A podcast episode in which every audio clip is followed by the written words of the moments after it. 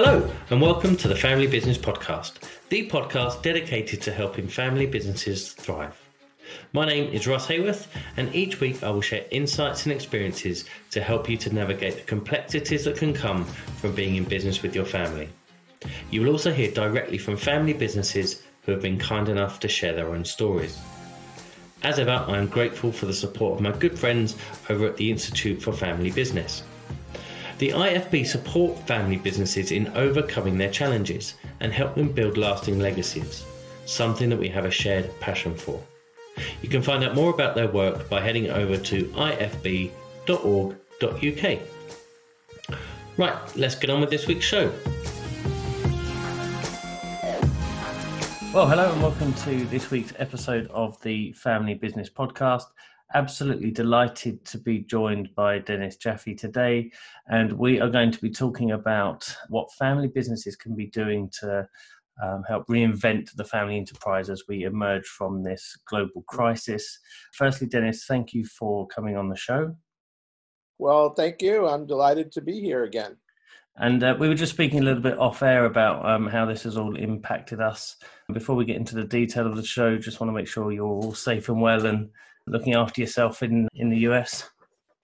Yeah, it, you know, um, very well. I'm a you know grandparent and parent, so all my kids are out. So it's my wife and I, and you know, we're you know kind of have a you know nice house and garden and and we can walk around the community so Fantastic. we're just waiting for things to open up Great. and seeing how just even the city space around us is going to be different mm. Yeah there's obviously going to be an awful lot of changes as things do start to open up and, and we might get into to some of those as we progress through the the show um, yeah for those audience members who may not be aware of you and your your work, could you just give them an overview of um, your background, your history, and, and the work that you're doing now? Yes, well, I've been working. I'm I'm kind of a, a blend of a. I have a background in management consulting, and I'm also a family therapist. So those two things were kind of business consulting and family therapy were two different areas, and I w- was tending toward the management consulting, and then the world, the work um, in the field of family business came out, and it was all of a sudden I discovered that I could combine those two interests, which I thought were very separate, and uh, do both. So since since the 80s, actually, I've been working with families who have a business together, and uh, I don't work as a as a therapist, but I help families go across generations. And in the past um, few years, I've been you know traveling all over the world and and looking at the commonalities that you know large business successful business families have in in how they work as a as a growing innovative family mm. And uh, again we'll come on to talk about it uh, a little bit later on but you have recently published a book um, which is entitled borrowed from your grandchildren those that are watching on youtube will see it over my shoulder there yep, um, there it is. Yep. And it's a fascinating study that, as you say, is looking at the sort of features and characteristics that are common amongst successful family enterprises over a long period of time. So hopefully we can we can get into some of the detail on that a little bit um, later on as well. But um, we are, I guess, we need to be mindful of the fact that there are different stages to the coronavirus crisis, and different parts of the world are at different phases of that. So it would be um, naive to say that we are all coming out of this crisis now because I know there are countries that are, are not in that position. But as we do emerge from the um, crisis, and there's this phrase that's being thrown around at the moment, which is the new normal. Which I, I think, if you look back over previous crises, that, that, maybe the new normal is the fact that there are we, we move from one crisis to another. But as we do emerge, what are the what are the sorts of things that family enterprises well, and family businesses can be doing now? To, when to we talk about and have have things like the the new normal, it's I think a little bit of a wish fulfillment that well we've been through all this stuff and then we'll come back and the world will be something that's more or less predictable and, and orderly and there's another possibility one that we really have to entertain which is that the the ripples of instability. It isn't we we've had a little chaos and now we're back on our plateau. It may be that we're on a, a continuing change, and it may be that the the instability that we're experiencing now is just a, a something that's going to be going on for a decade uh, or more even then. So a new normal is an example of some of the ways that we approach things by kind of saying well i'm anxious now but but things will be okay later. And you know there, there's uh, that makes us feel good but it it may not be the best way to plan and and look ahead to uh, at the turbulence um, that, that, that's happening. Yeah, absolutely. And I, I think there's a a danger that because we are all kind of sheltering and, and have been in lockdown, that there's the assumption that when the doors are flung open, that everything will return back to how it was, albeit with perhaps new measures. Right. and, and we're, in we're sitting there, and we, we've we've been you know like sitting in our homes with our families and it's been stressful for some when you know educating your kids and being together with your spouse which a lot of us haven't uh, experienced in a long time and not working and so we make ourselves feel comfortable by saying well gee it feels good. We're having good time. We're eating together. We're playing. We're you know doing things together. Let's just not think about the future um, because there's nothing we can do. And um, and then we'll come out of it and and we'll figure out what to do then.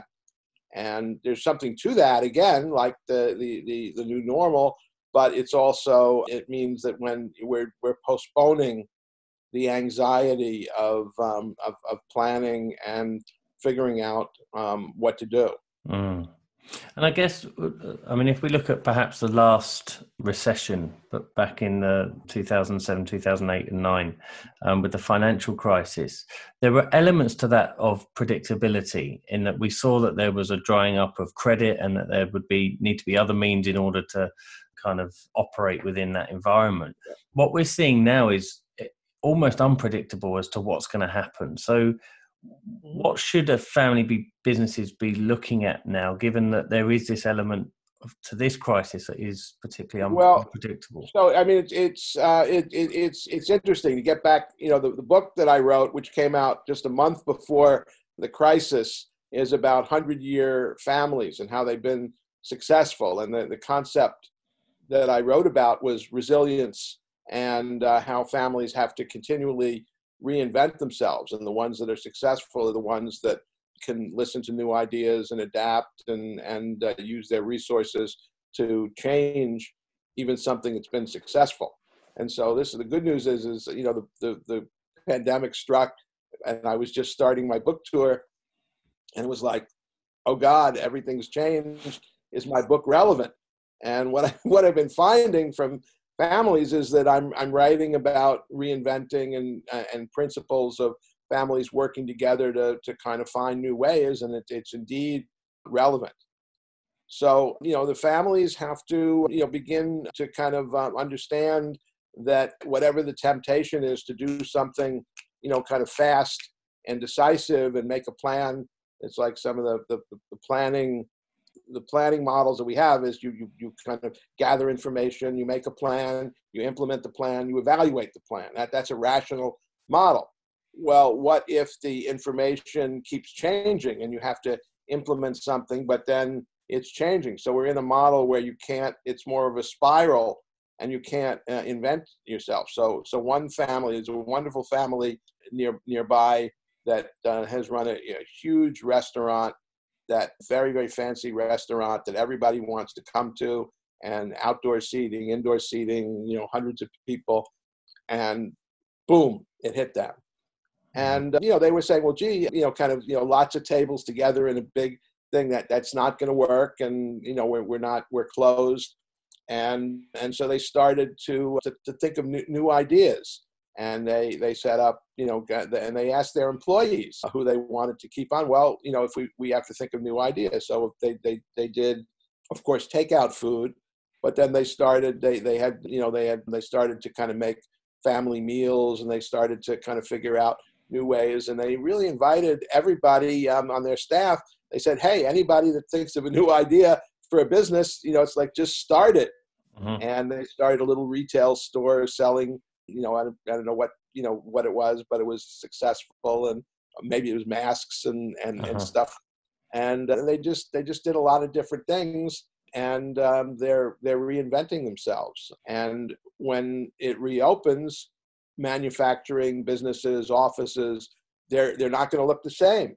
Mm-hmm. And you know, so so the idea of of reopening is is a hard one. Now here here's where it gets into the family. Family, for example, has been used to a certain level of income, or the family has been used to a certain predictability. And one is that uh, some of the family members don't even know about the business; they just depended on it.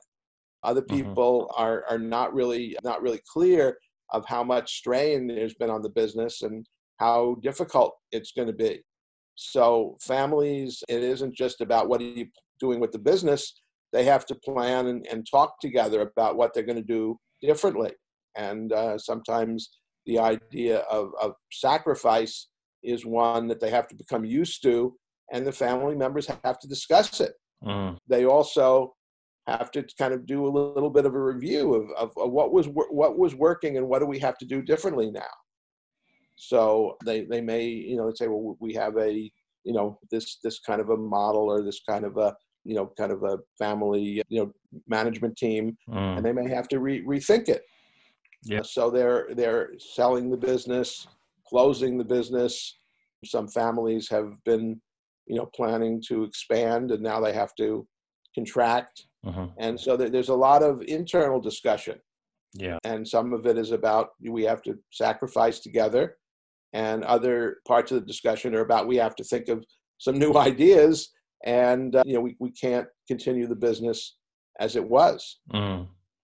And I guess there's different roles for different generations in those discussions as well, because if there are new ideas that the um, next generation have, so you mentioned the, the um, restaurant local to you where they've said to everybody, look, come up with new ideas, come up with ways that right. we can mm-hmm. diversify our risk a little bit in terms of, of what we're um, exposed to.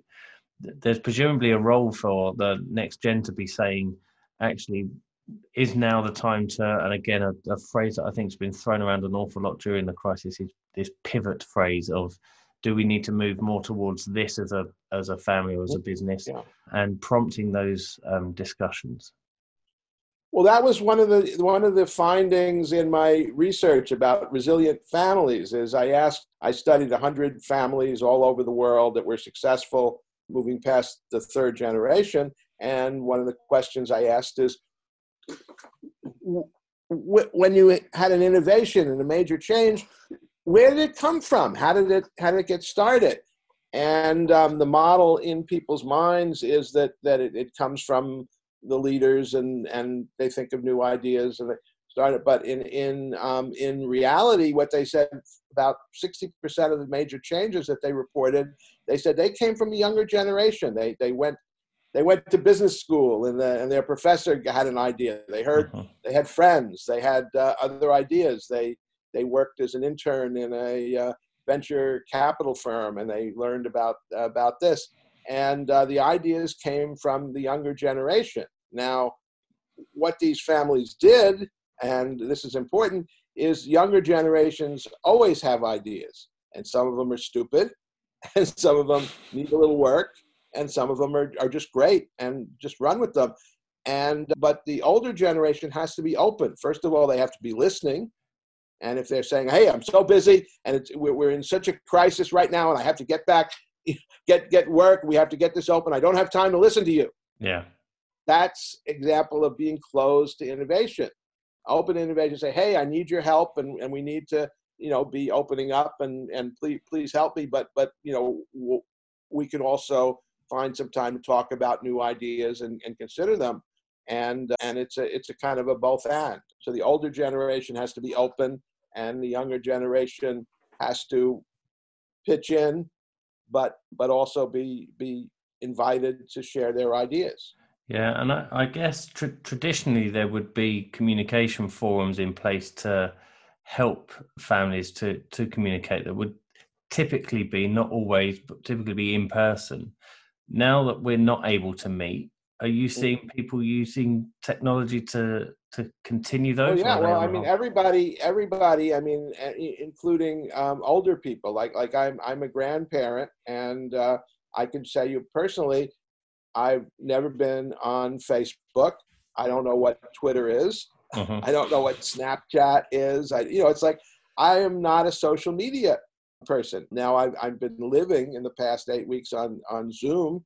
I certainly know what Zoom is, and I'm learning from my kids. When I have a problem, I call up one of my kids, and they laugh and chuckle, and then they they show me. So there, there's a learning process. But and you know, families have all families have gotten comfortable, you know, with with virtual meetings and and things like that. But they have to you know there's some other learning that they have to do about about doing business um, at a distance yeah. and you say that families communicate well one of the big problems in families is that the people that are in charge particularly when they're in a crisis they surge ahead and they, they just do things and they don't communicate they, they uh-huh. stop communicating in a time when it's actually more important to communicate yeah, and I guess the current situation provides an an excuse, if that's the right word, so almost in inverted commas, the excuse for people to say, "Well, we couldn't have the normal meetings that we would normally have, so I had to make that decision for the benefit right. of the so, business," and it kind of creates its own issues. So one of the things that families have to do is is watch their impulsive desire to kind of take action and do things, or their desire or their desire to kind of say, "Well, let's wait and see." see what happens. That's not a good strategy. Jumping ahead and just you know doing something is not the best strategy. It's somewhere in between. You have to take action, but you have to be thoughtful and, and make sure that that you know your your your troops, your family are with you. That you've you know checked with people. That you've you've looked you know at the kind of wider circle in, in your community and, and, and, and really have a solid strategy rather than just jump forward on your own. Mm-hmm. Uh, and you mentioned now sort of a good time for families to to undertake a review. W- would you start at a point of why why are we in business together? Is it that that big of a review? Is now the time to be having those discussions? Oh, absolutely, absolutely, because it's not a failure for a family business um, to go out of business, and and and it's also you know has to happen sometimes. I mean, there I, I am live in a you know kind of a part of San Francisco, and we expect a third of our restaurants and, and community local stores to go out of business. So all of those families are feeling pain, and they're they're they're, they're certainly experiencing loss.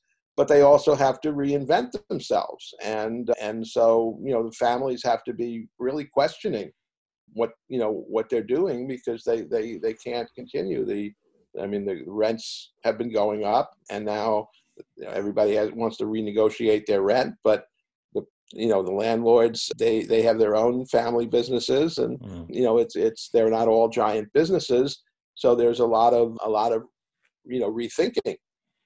Now people are thinking, should I sell buildings? Should I you know take the you know the cash out now? Should I you know should I can I continue the business? Can I can should I continue the business in a new way? Do we have to, you know, create something different? Do we have to make different products? Mm-hmm. Do we need partners? There, there are all kinds of questions that the family has to ask, and uh, you know, just forging forward and being decisive is is only a good idea if you're going in the right, you know, in a, in, in a good direction. Yeah, and it's only um, the right thing if you're willing to kind of say, "Whoops, that's not working."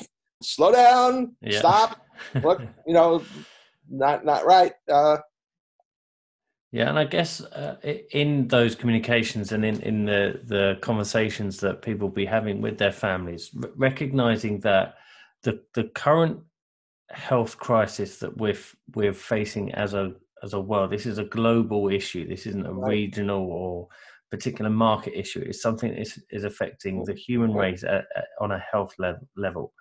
And the resulting lockdowns and restrictions that we have has meant that a way of life that we are used to, we have now lost, albeit hopefully temporarily, although we may emerge into something that's that's new.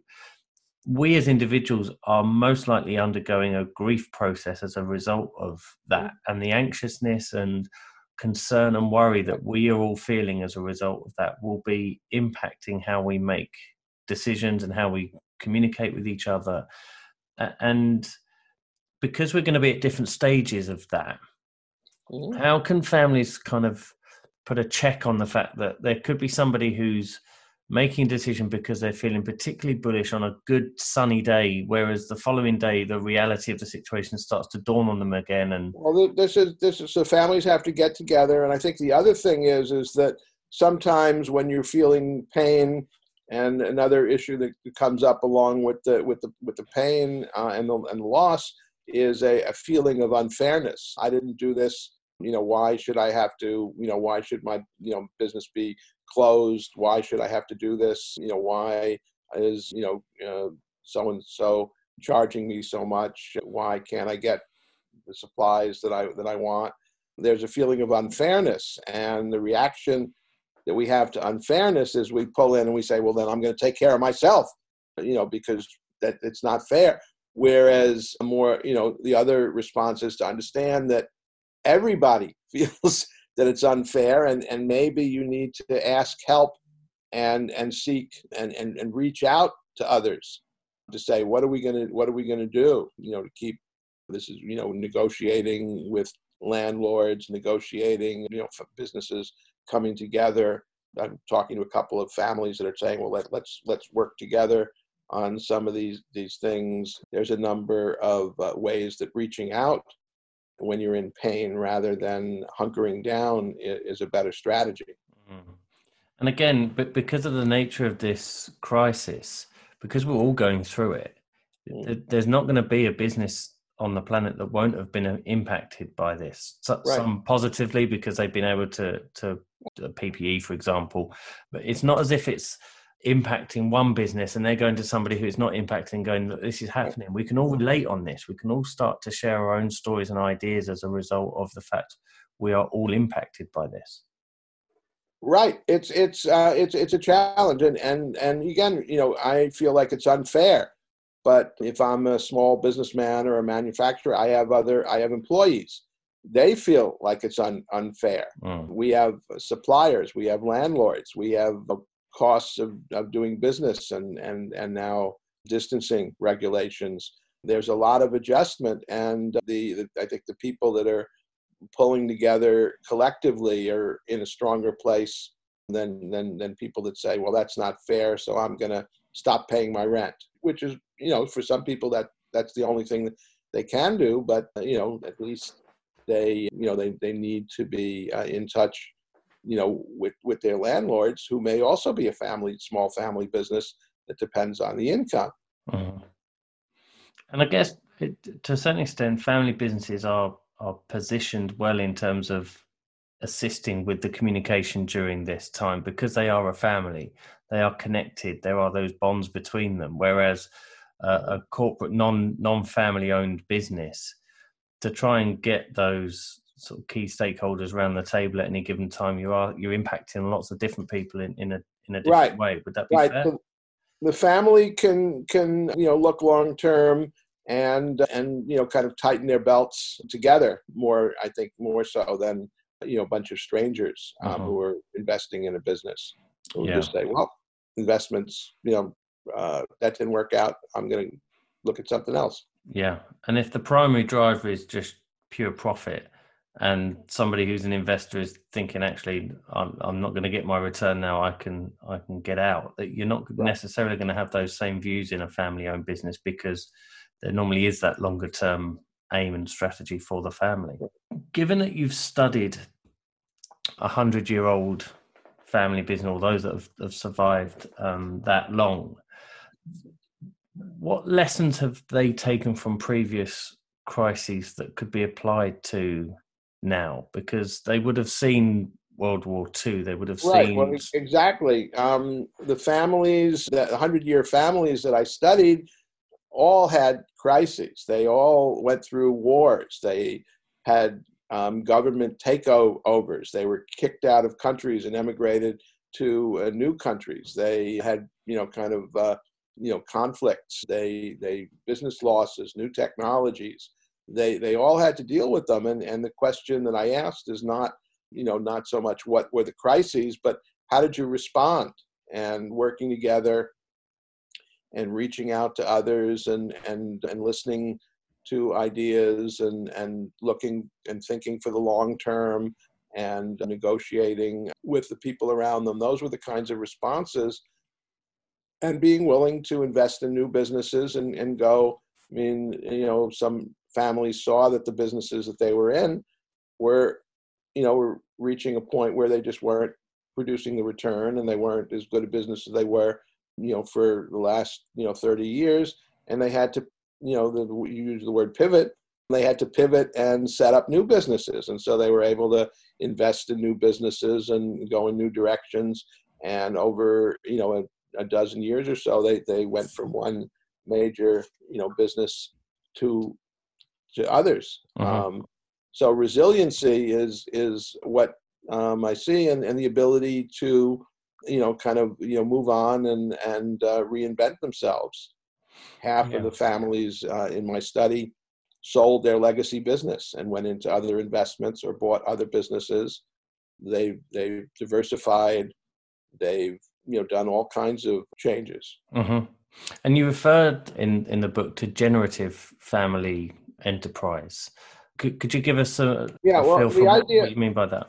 Well, the idea of generativity is is continual wealth creation. And one of the mindsets and, and, and the ideas that we have, which is wrong, is that family businesses, one wealth creator creates a great deal of wealth, a big, you know, big pot of money, and then the rest of the generation just spend it, spend it, spend it, and then it's all gone. Well, the generative family and the families that I study, they didn't create one pot of money. They they did. They created a lot of value at the beginning because that that's how they became a family business. But the next generations and later generations also created value and also created not just financial value, but non financial value education, values, working together, social impact, community uh, activities.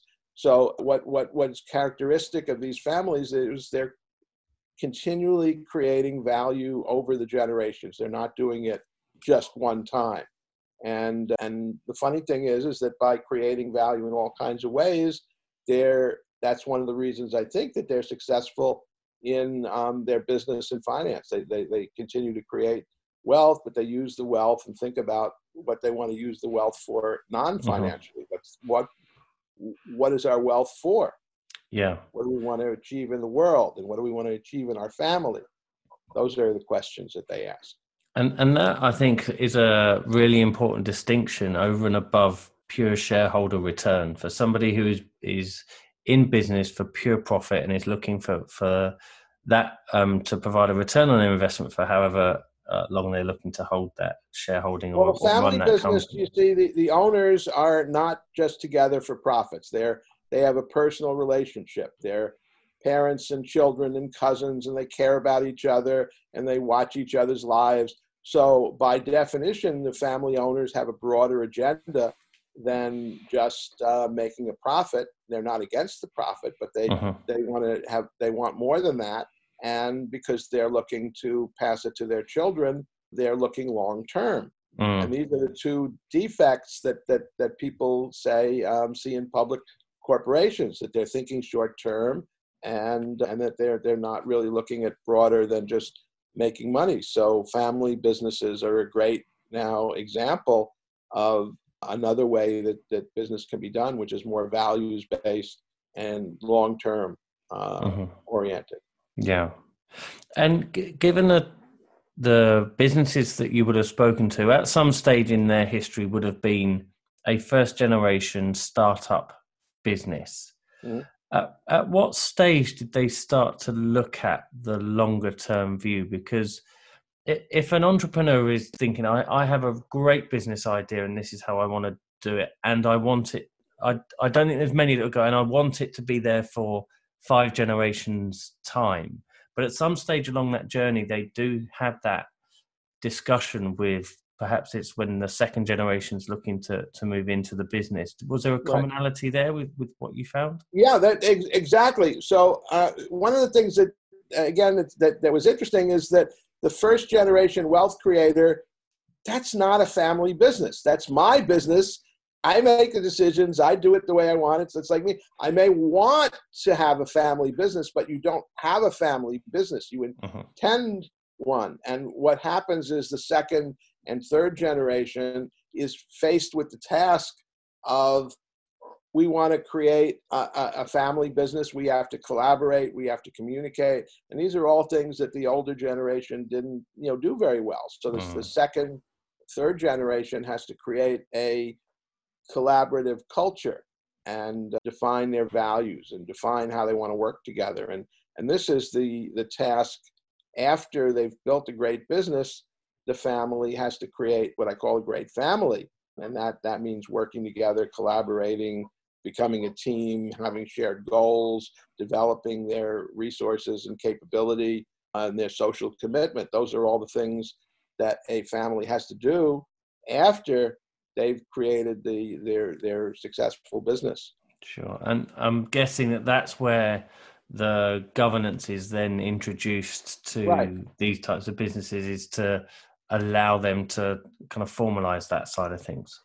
Right. The older generation, they don't they don't see the need for governance. Like I run things, um, you know, what do I need governance for? Yeah. and and the younger generation says, well, I have a bunch of cousins and um, siblings, and there's a lot of people, and we got to communicate and get their ideas and find roles and work together in different ways and and do all the different things that the family needs to have done. And it's pretty complicated, and so we got to organize it. Uh-huh. Um, so that that's how that um, kind of grows up. Yeah, and the statistics uh, or findings from your study also demonstrate that the existence of governance has a positive impact on the longevity of the business. Is that a direct correlation? Would you say?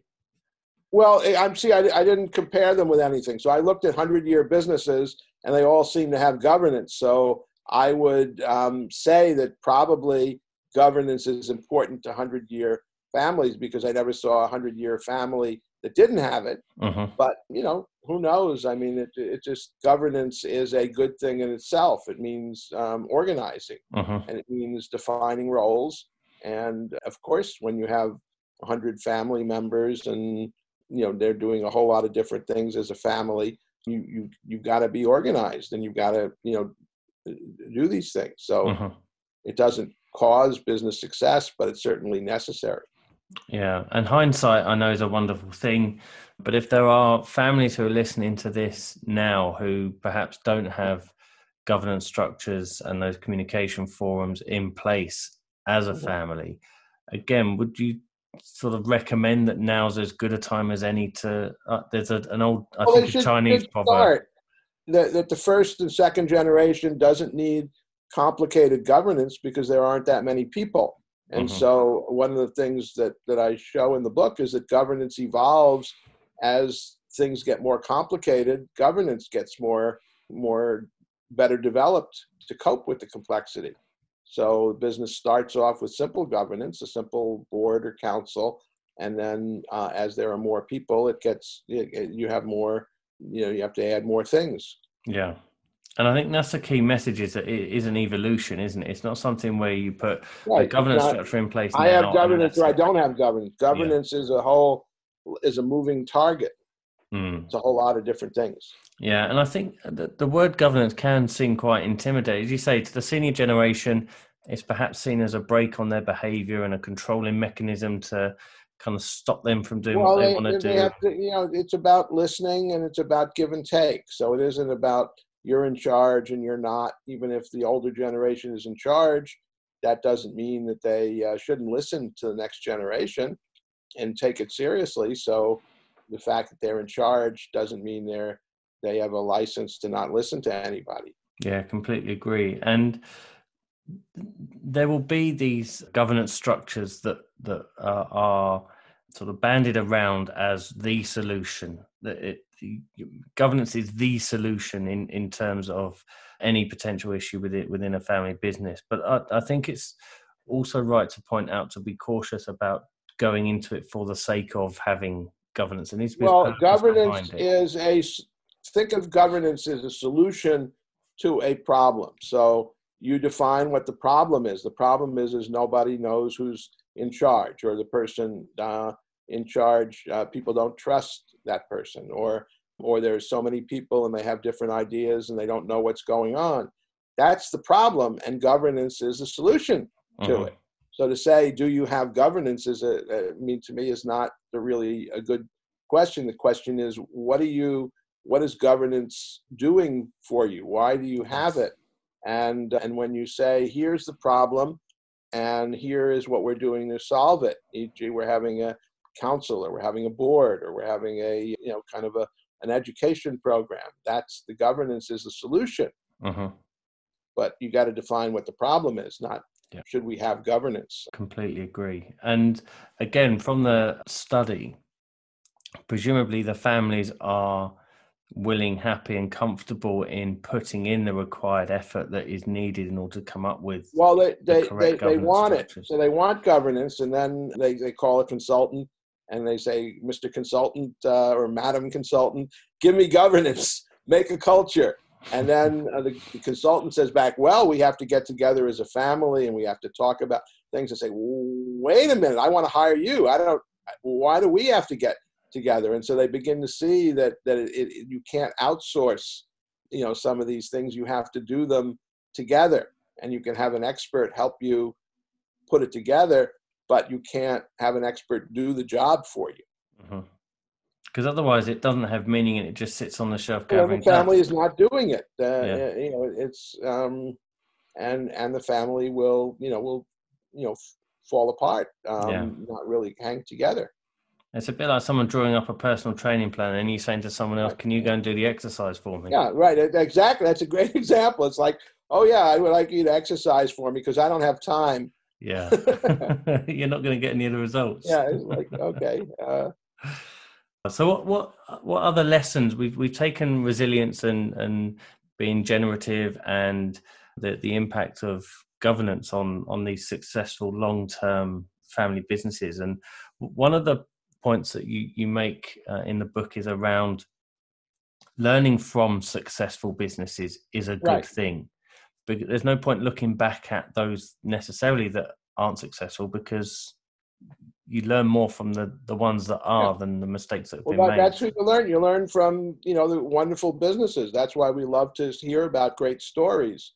And so the idea that that by definition a business that's lasted for three generations and a 100 years is got to be doing something right. And Mhm. so let's see what we can learn from them rather than looking at businesses that have destroyed themselves and gotten into family feuds and lawsuits and lost money you can't learn a lot you can say don't do this don't do that but Yeah. it doesn't really you can do you know not do all kinds of things and still not be doing the right thing Yeah, and again, Um, hindsight's a wonderful thing because you yeah. look back and go, "Well, you shouldn't have done that, or you should have done this Right. at that stage." Whereas Yeah. these are businesses that have that longevity in them. right And do you get the? Uh, obviously, you're working with these families over a period of time as well. Do you get the feeling that they are still continually looking forward in terms of that con- continual generative? well it's never done. You see it isn't governance isn't something you have it's something you do. And and as the family develops and new people grow up and new people enter the family and new people you know gain control and influence the governance has to be uh, you know uh, edited a little bit. Hmm And uh, presumably, the the longer term view and, and the the fact that the title of your book is borrowed from your grandchildren right kind of gives an insight into that mindset of this. We're custodians here. We- We're not, you know, this isn't ours to to necessarily do with as we please. It's we have a responsibility to future generations. Right. You have to pass it on. So you can enjoy it. You have a beautiful, you know, car, a piece of art or something like that, or a house. You enjoy it, but you you keep it in good repair and and you have to invest in it and then you give it to your um, your grandchildren or your children in better shape than you got it that Mhm. that's what being a steward is and so there's a there's a benefit and you certainly have fun and enjoy it but you also have to you know look after it hmm And that doesn't have to mean that those future generations come in and work in the business and are, are shackled to it in the way that you know their destiny is set out for them. It it's that no, the and, and entity by the exists. third generation in these families, they mostly have non-family CEOs and executives, mm-hmm. and the the people in the family are working on governance. They're working on social impact. They're working on uh, board as board members. They're they're doing uh, looking for new ideas. They're they're reaching out. They're not doing you know building the, the business that exists. Yeah. And I guess that ties back into the the current situation that we find ourselves in today. Is there might be rising gen, next gen family members who are feeling a, a, polarization of their emotional attachment to the business, in that they might be thinking this is under threat now, and therefore yeah. I want to do something to help keep it going and help it to survive. Or, or alternatively, this is not for me. I'm yeah, exactly, and and that that's the choice they have. Every next generation person has to decide uh, whether they want this business or whether they want to say, well, the business has been good. It's been great for my grandfather and my great grandfather and my father, but right now I think it should be over, and uh, I want to, you know, go, you know, be a doctor or uh-huh. or do something else, and you know, it's not my uh, it's not my thing. Yeah.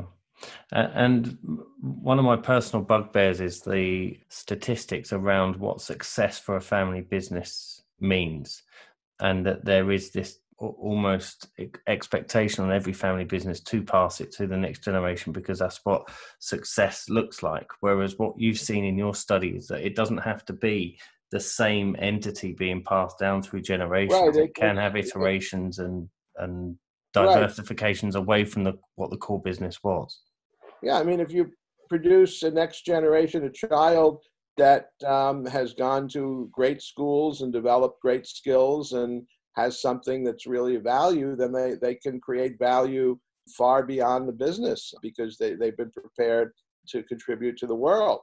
And so a productive, working, you know, successful person is a is a wealth creator for the family just as a business is. Uh-huh. And a lot of families say, well, that's what we want is productive children, not necessarily a business that gives everybody and gives everybody great income. Mm-hmm. Great, and um, just mindful of our our time. Yeah. But but before we before we go, in in terms of any sort of final tips or suggestions that families might be wanting to look at, given where we are currently, what what would your thoughts be on that? Well, I think that that the, the the, the current you know challenge is to get together with the people that are kind of your tribe in the employees, people in the community, family members, and and you know kind of look ahead and say what do we want to do together, a more outward facing thing, and then beginning to you know just think about you know try things out and understand that the world is going to be this isn't the end of change. When we go back to work it's it's in the in the middle of it yeah absolutely um, well, thank you very much for well, this was um, great, your time. Great, you know, discussions, and yeah. uh, we covered a lot of topics. And I just want to say that um, book is borrowed from your grandchildren. It's on Amazon, and if people want to hear a lot of stories about successful families, that's where that's where they can go. Fantastic, and we will provide a show a link, sorry, in the show notes um, we'll right. put that in there so people can uh, can go and follow that. And where else can people find out about you and your work, Dennis? I have a website, dennisjaffe.com, and I put up things like this interviews, podcasts, articles.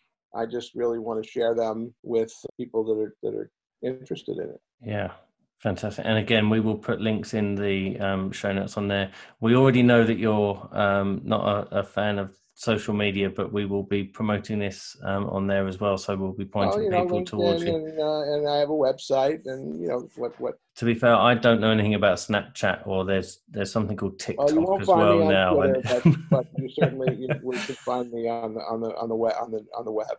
Fantastic, and uh, as I say, we'll signpost as many people as we can to, to your site as well. There's some some great stuff on there for people to, to read as well. But uh, once again, thank you very much for your time and thank you uh, very your, much, your Russ. It was great. Yeah, and uh, we'll see Take you soon. Care. Cheers. I hope you found this episode useful. If you have, then why not share it with your family and see what they think? I work with families just like yours to help them to better understand the complexities that can come with being a family and business. So, whether you're just starting out or heading into the umpteenth generation, If you feel that I could help, check out fambizpodcast.com forward slash work with Russ and get in touch. Until next time, take care.